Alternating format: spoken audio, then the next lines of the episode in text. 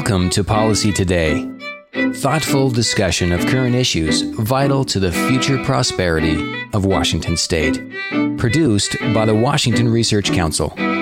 My name is Lou Moore with the Washington Research Council, and I'm here today with our senior economist and research director, Chris Sjoblom, with Emily Makings, our senior research analyst, and with a new member of our staff in our Policy Today group, Mary Strau, who is our communications director and also a research analyst. Welcome, Mary. Thank you, Lou. Thanks, everyone. Good to be here.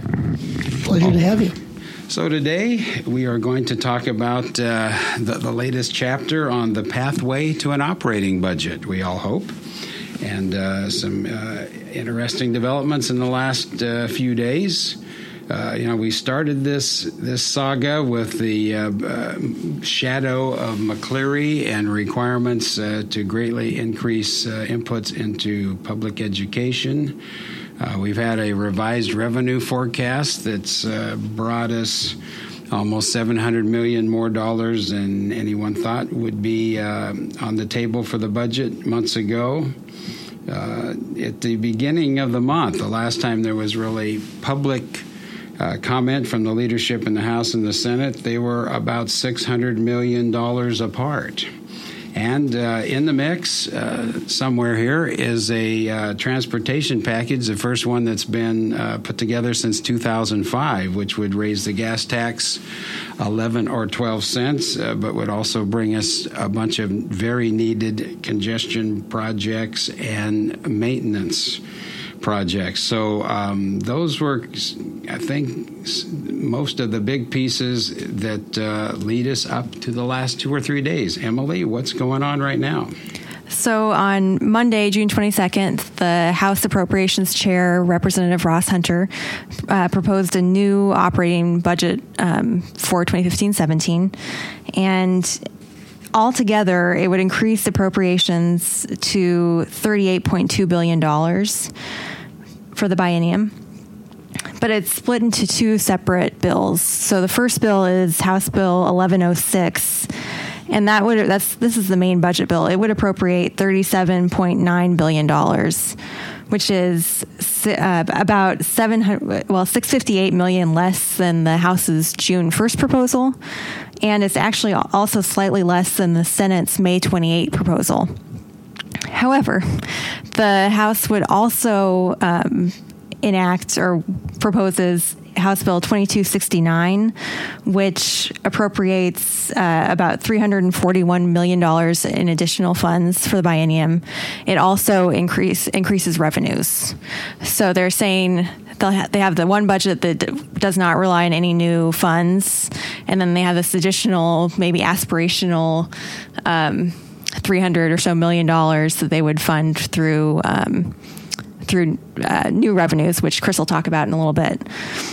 So, just Emily, so we're we're clear on that. So, the lower budget figure is a no new taxes budget coming from the House, right? And uh, the additional 341 million is the House proposal, actually, which is where there's apparently a difference with the Senate of about 350. Well, million. there's a difference in, even in their the the big budget bill, the 1106. There are differences between them and the Senate, but it's very close to the same total number.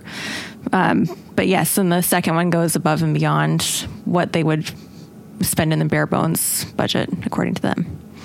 Okay.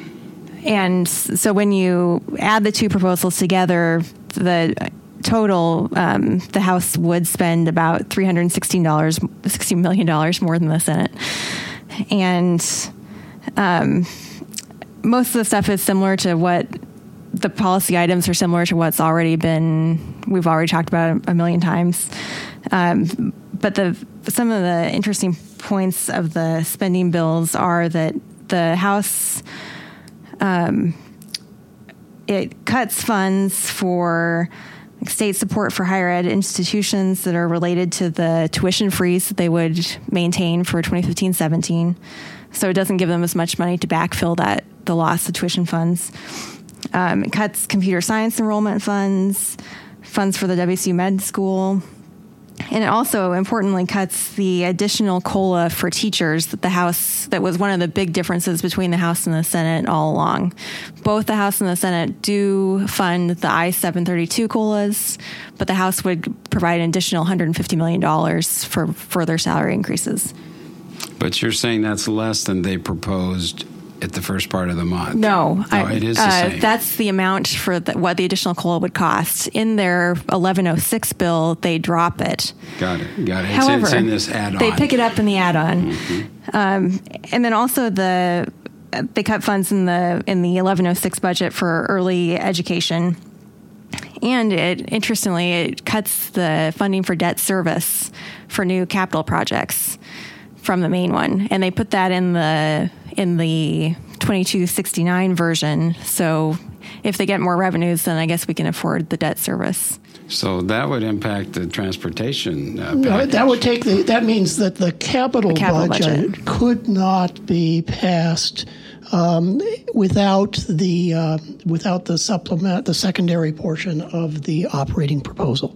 So Yeah. that's the capital budget is being held hostage here also. Okay, so we might as well just have budget 101 while we're at it. So the capital budget is interrelated with the general fund in terms of debt service. Yes. Right. But the transportation budget and capital projects that would come out of transportation, including the debt service element, that is not, they are not related directly to the operating budget? The debt service portion is not Yeah. related to the operating budget, though there may be some funds that uh, could be used for capital purposes that also get captured in the uh, operating budget. Though- Okay.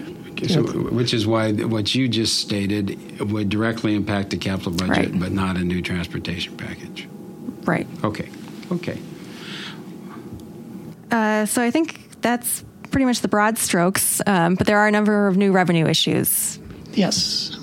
Revenue issues. I guess that's that's in my bailiwick. What's going on with the money, Chris? So um, the uh, as we said in, in 2269, uh, there's a revenue package, um, a set of, of as they count them, 10 revenue items, uh, total value for the upcoming biennium of uh, $356 million. Uh, to step, most of these items that we see here, we've seen before. Uh, in a, uh, a revenue bill uh, that uh, the House Finance Chairman, uh, Reuven Carlyle, um, presented in, to his committee early in the session. Um, that bill was uh, House Bill 2224. Uh, we've written on that. Uh, and that that package that he presented at that time uh, had a co- had a, a revenue gain in the upcoming biennium of uh, just under a billion and a half dollars. Um, two items on that, the two priciest items on that on that uh, in that bill uh, were uh, an in, uh, uh, uh, the three tenths of a percent, making permanent the the three tenths of a, of a percent B and O tax surcharge, which had recently expired, and um, five percent capital gains tax. The the B and O surtax was five hundred and twenty three million dollars. The capital gains five hundred and seventy million dollars. Those two elements are now gone. Um, what, what, what remains are uh, as an extension of the sales tax to bottled water, um, a um, uh, elimination of the um, of the exemption from sales tax for out of state residents who come here, uh, but they would be replaced by a um, a refund of sales tax for out of state folks. So, so the, the guess is that the expectation is that a number of the people who qualify the refund, if it's a relatively small amount, wouldn't apply for it, and, and that will generate about fifty million dollars in additional revenue. Um, there's a B and O preferential rate of B and O tax for pres- projection prescription drug resellers, 33 million, uh, narrowing the use tax exemption uh, for refinery still gas. Um, we don't have the time to talk about the ins and outs of refinery and where, where they go. But anyway, that, that would generate is projected to generate 29 million. Um, repealing the preferential B and O rate for royalty, royalty income, 31 million. I, I, I, may have said billion on the on the uh, use tax exemption for extracted fuel. That's 29 million. It's 29 billion, uh, and it has to do with gasoline. We might want to yeah. talk about that a little bit yeah, more. Um, I'm just they're dealing with uh, with the real uh, real estate excise tax exemption on foreclosed properties. Um, that's uh, projected as $74 million. Uh, some late penalty fee increases, 17 million. Um, some uh, DOR collection improvements uh, from local governments. Um, that's a a um, uh, just an eight million dollar item, and then and then uh, some item uh, two items that are related to Nexus, which is determining how our taxes, uh, what the extent we can collect taxes from folks that are out of state, um, and uh, those two items uh, total just about seventy-eight million dollars. So um, those were those were those were part. There was there were nexus provisions in the previous bill. These appear to be a bit narrower than the nexus provisions that we had in the in the in the previous bill. Okay, so when we're talking about nexus, we're talking not entirely, but partially about Amazon, and we're talking about internet sales. Yeah, a, a, large part of it is is related to internet sales, uh, okay. out of state sales uh, to customers into the state,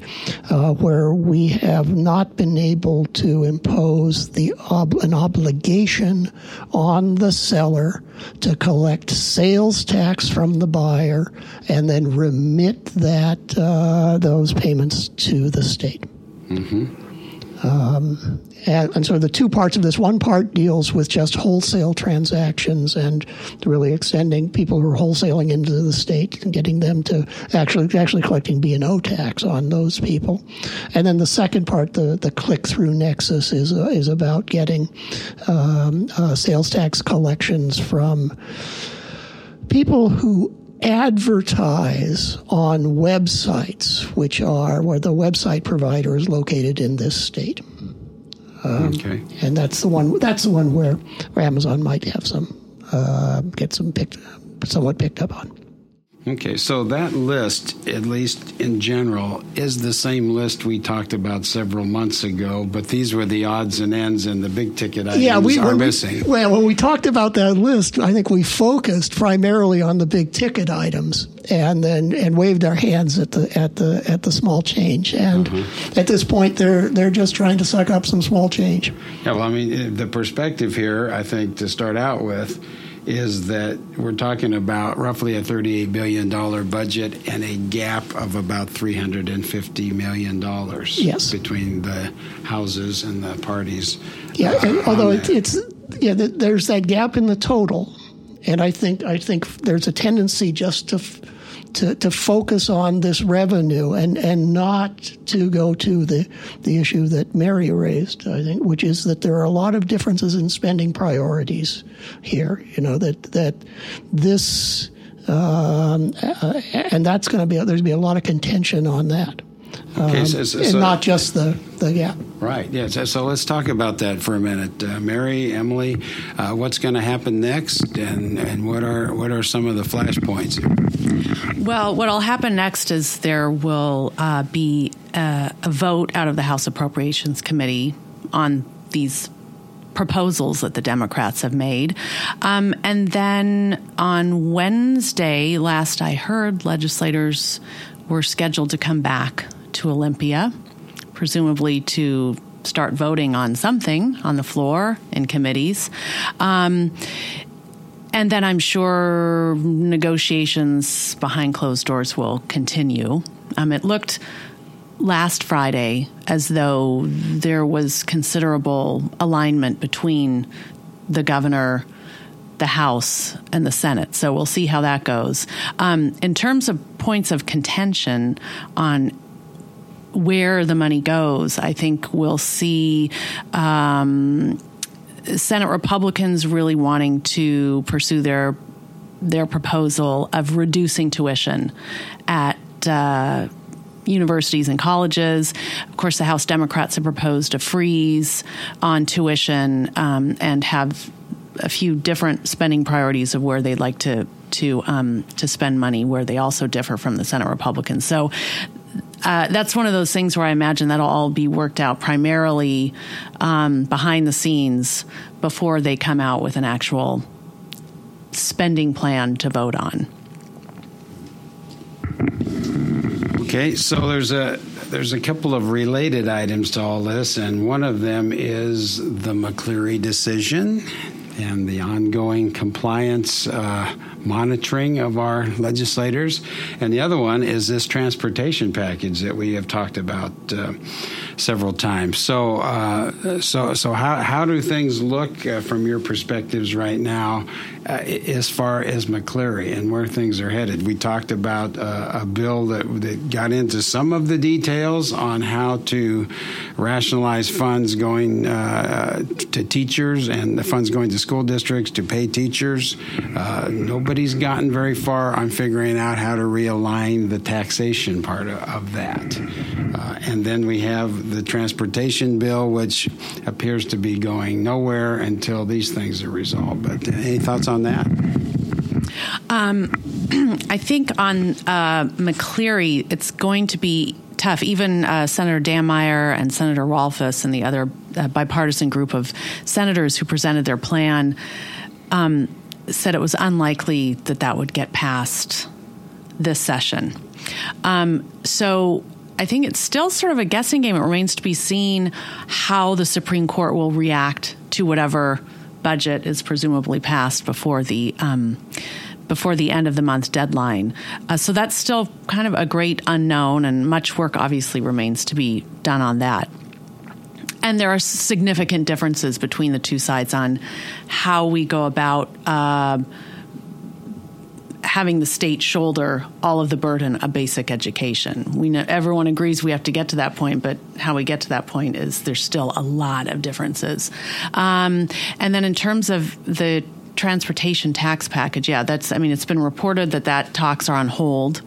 Um, until they get an agreement on the operating budget. Um, of course, one significant bone of contention was the looming low carbon fuel standard that the governor is expected to um, take action on at some point during the interim.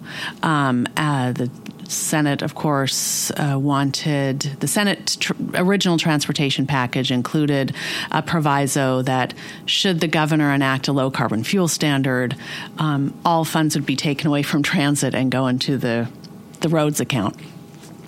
So that's uh, that's I mean that's a huge deal in and of itself, and I I'm not privy to what's going on behind closed doors. So. Um, it remains to be seen how how they'll come to an agreement on that, if at all. Sure. So, uh, any final thoughts? Well, this has been a very interesting journey, uh, our, our budget uh, and our legislature as a whole this year. So we shall see what happens next. My name is Lou Moore with the Washington Research Council. I'm here today with Chris Sjoblom, Emily Makings, and Mary Strau, all staffers at the council. And we're so grateful that you joined us. Thank you. Policy Today is a production of the Washington Research Council, dedicated to providing timely, credible research and policy analysis supporting economic vitality and private sector job creation. For more information, go to researchcouncil.org.